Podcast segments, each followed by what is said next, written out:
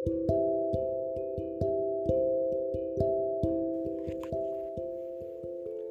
నేస్తాలు. పూర్వం ఒకప్పుడు చీనా దేశాన్ని యంగ్లో అనే చక్రవర్తి పాలిస్తూ ఉండేవాడు. ఆయన పరిపాలనలో పెకింగ్ ముఖ్య పట్టణంగా ఉండేది. పెకింగ్లో పెద్ద పెద్ద భవనాలు ఎన్నో వెలిశాయి. ఈ భవనాలకు తోడు ఒక అపురూపమైన గంట స్తంభం కట్టించాలని యంగ్లో ఉద్దేశం.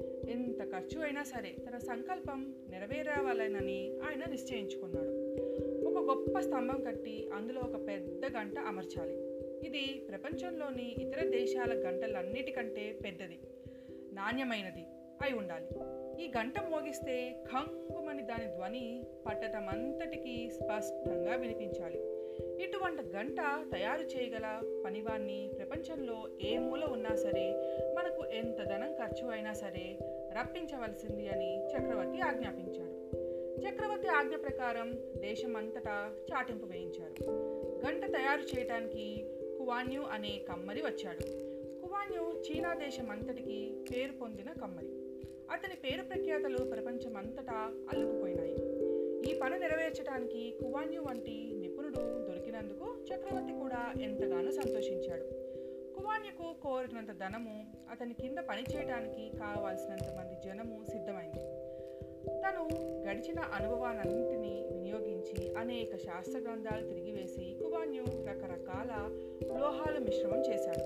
వాటిని కరిగించి ఇక మూసలో పోస్తాడనగా చక్రవర్తి పరివారము చూడవచ్చాడు. కానీ దురదృష్టం కొద్దీ సలసలా కాగుతున్న లోహం పోసిపోయడంతోనే మూస టపీయమని బద్దలైపోయింది. ఈ విధంగా కొన్ని సంవత్సర కాలములు బోలెడంత ధనము వ్యర్థమైనందుకు కువాన్యు విచారించాడు. అయితే చక్రవర్తి మాత్రం విచారించలేదు. సిద్ధహస్తుడైన కువాన్యు ఏమిటి? ఈ పాటి పని నెరవేర్చలేకపోవడం ఏమిటి? ఇది ఏదో పొరపాటు జరిగి ఉంటుంది కానీ అతని అసమర్థత ఎంత మాత్రం కాదు అనుకొని కువాన్యుకి మళ్ళీ ప్రయత్నించమన్నాడు. అతనికి ఏ విషయంలోనూ రోడ్డు రాకుండా కోరినంత ధనము సిబ్బంది ఎల్లప్పుడూ సిద్ధంగా ఉండే ఏర్పాట్లు చేయించాడు చక్రవర్తి. కువాన్యు ధైర్యం తెచ్చుకొని అనేక సంవత్సరాల పాటు మళ్ళీ ప్రయత్నించాడు. ఈసారి మూసల లోహం పోసే సమయానికి చక్రవర్తి పరివారము ఎంతో మంది జనము విడ్డూరంగా చూడవచ్చారు. ఇప్పుడు మూస బద్దలైపోలేదు కానీ గంట మాత్రం తూట్లు పడి ఒక తేనె పట్టులాగా తయారైంది. ఈసారి కూడా సంవత్సర కాలము బోలెడంత ధనము వ్యర్థమయ్యే వరకు చక్రవర్తికి చికాకు కలిగింది. ఇంకొకసారి ప్రయత్నించడానికి అవకాశం ఇస్తున్నాను. ఈసారి నెరవేరకపోతే తల కొట్టించి కోట గుమ్మానికి వేలాడదీస్తామని కువాన్యుకి హెచ్చరించారు. కువాన్యు ఇంటికి పోయి గ్రంథాలన్నీ మళ్ళీ ఒకసారి తిరగవేశాడు.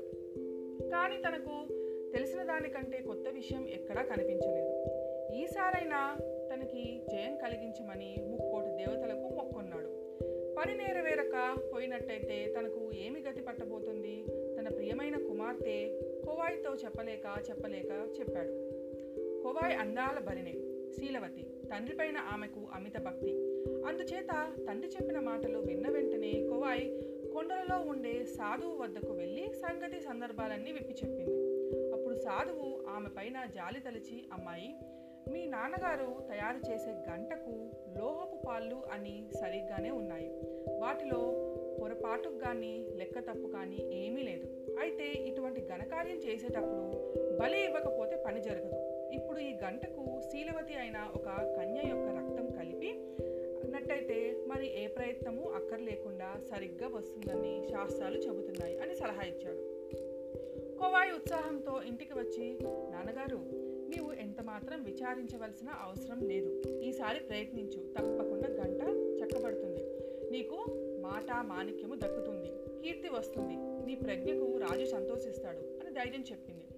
కొవా ఇంత ధైర్యంగా ఎలా చెప్పగలుగుతున్నదో పాపం తండ్రికి ఏమీ తెలియదు ఆమె సాధువతకు వెళ్ళటం కానీ ఆయన సలహా పొందటం కానీ కువాన్యుకి ఎరగడు అయినా కూతురు మాటపై నుండే నమ్మకం చేత ఆమె చెప్పినట్టుగానే కువాన్యు మూడోసారి ప్రయత్నించాడు. మళ్ళీ కొన్ని సంవత్సరాల పాటు పరిశ్రమ చేయగా పని అంతా పూర్తి అయింది. కువాన్యు ఇక లోహం మూసలో పోస్తాడు అనగా చక్రవర్తితో కూడిన ఊరంతా వచ్చి విరగబడ్డారు. లోహం కరిగించి కువాన్యు మూసలో పోస్తుండగా జనంలో పెద్ద గోల బయలుదేరింది. ఏమి? నాన్న నాన్న అంటూ అతని ముద్దుల కూతురు కువాయి సలసలా కాగే ఆ లోహంలోకి ఉరికి బలి అయిపోయింది. ఇలా ఆమె నిప్పులోకి ఉరకటానికి కారణం ఏమై ఉంటుందో ఎవ్వరూ ఊహించలేకపోయారు. కూతుర్ని రక్షించుకుందామని కువాన్యు సాయశక్తులా ప్రయత్నించాడు. కానీ శరీరం అంతా ఆ లోహానికి ఆహుతైపోయింది. ఆమె కాలి జోడు మాత్రం అతని చేతిలో చిక్కుకున్నది. తరువాత అద్భుతమైన గంట. సరిగ్గా చక్రవర్తి మనసులో ఉద్దేశం ప్రకారం తయారైంది. చక్రవర్తి అపరిమితంగా సంతోషించాడు. అనుకున్న ప్రకారము బ్రహ్మాండమైన గంట స్తంభము కట్టించాడు. అతని కోరిక అక్షరాలు నెరవేరింది. కానీ గంటకి బలి అయిన తన కూతురుతో పాటు కువాన్యు జీవితమే నాశనమైపోయింది. నాటికి నేటికి కూడా ఆ గంట వాయించినప్పుడల్లా షే షే అని పలుకుతుందట. షే అంటే చీనా భాషలో జోడు అని అర్థం.